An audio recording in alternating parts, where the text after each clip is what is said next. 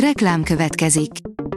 Ezt a műsort a Vodafone Podcast Pioneers sokszínű tartalmakat népszerűsítő programja támogatta, mely segít abban, hogy hosszabb távon és fenntarthatóan működjünk, és minél több emberhez érjenek el azon értékek, amikben hiszünk.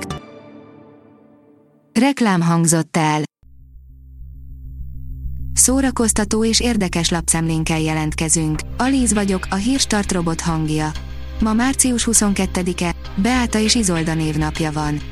A sí oldalon olvasható, hogy az első indián nő Európában, Pocahontas igaz története. Ki ne hallott volna már Pocahontasról? A fiatal indián lányt közel 30 évvel ezelőtt ismerte meg a világ, amikor mozikba került a róla szóló Disney rajzfilm.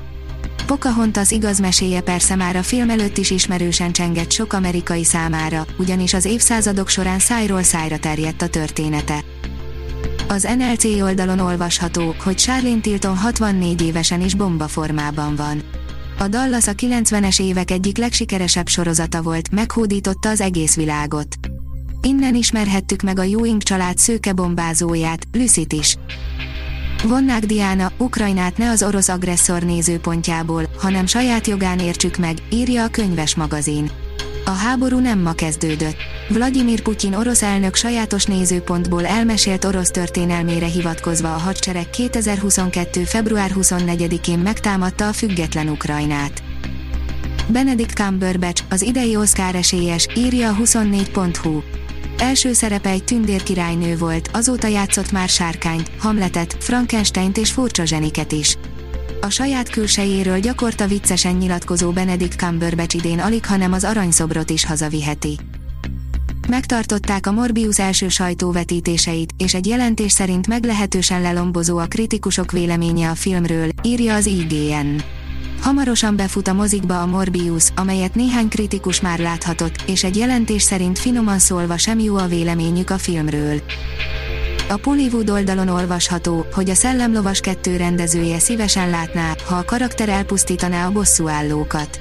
Mark Neveldinnek határozott véleménye van róla, hogy a szellemlovasnak mit kell tennie, amikor végre felbukkan majd a Marvel filmes univerzumban.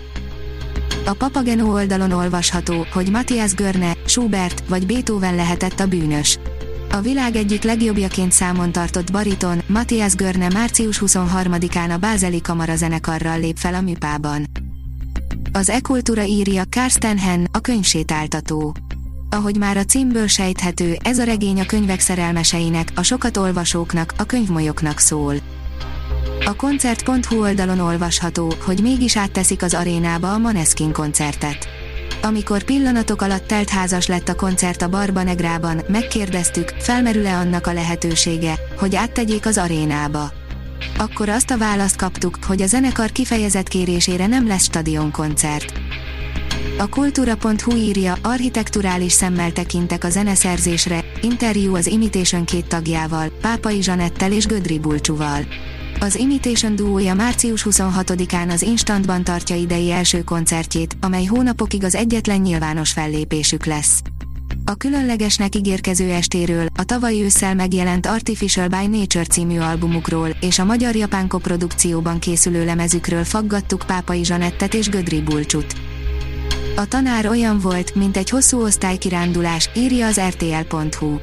Az elengedések hónapját éli Trokán Nóra, véget ért a Tanár című nagy sikerű sorozat az RTL-en, amiben az egyik főszerepet játszotta, és oszlopos tagja volt az idén 10 éves, és utoljára bemutatott Pilvakernek. A Hírstart film, zene és szórakozás híreiből szemléztünk. Ha még több hírt szeretne hallani, kérjük, látogassa meg a podcast.hírstart.hu oldalunkat, vagy keressen minket a Spotify csatornánkon az elhangzott hírek teljes terjedelemben elérhetőek weboldalunkon is.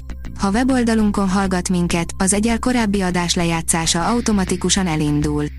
Beállíthatja, hogy az összes korábbi adás, vagy csak az aktuális tematika hírei következzenek. Köszönjük, hogy minket hallgatott!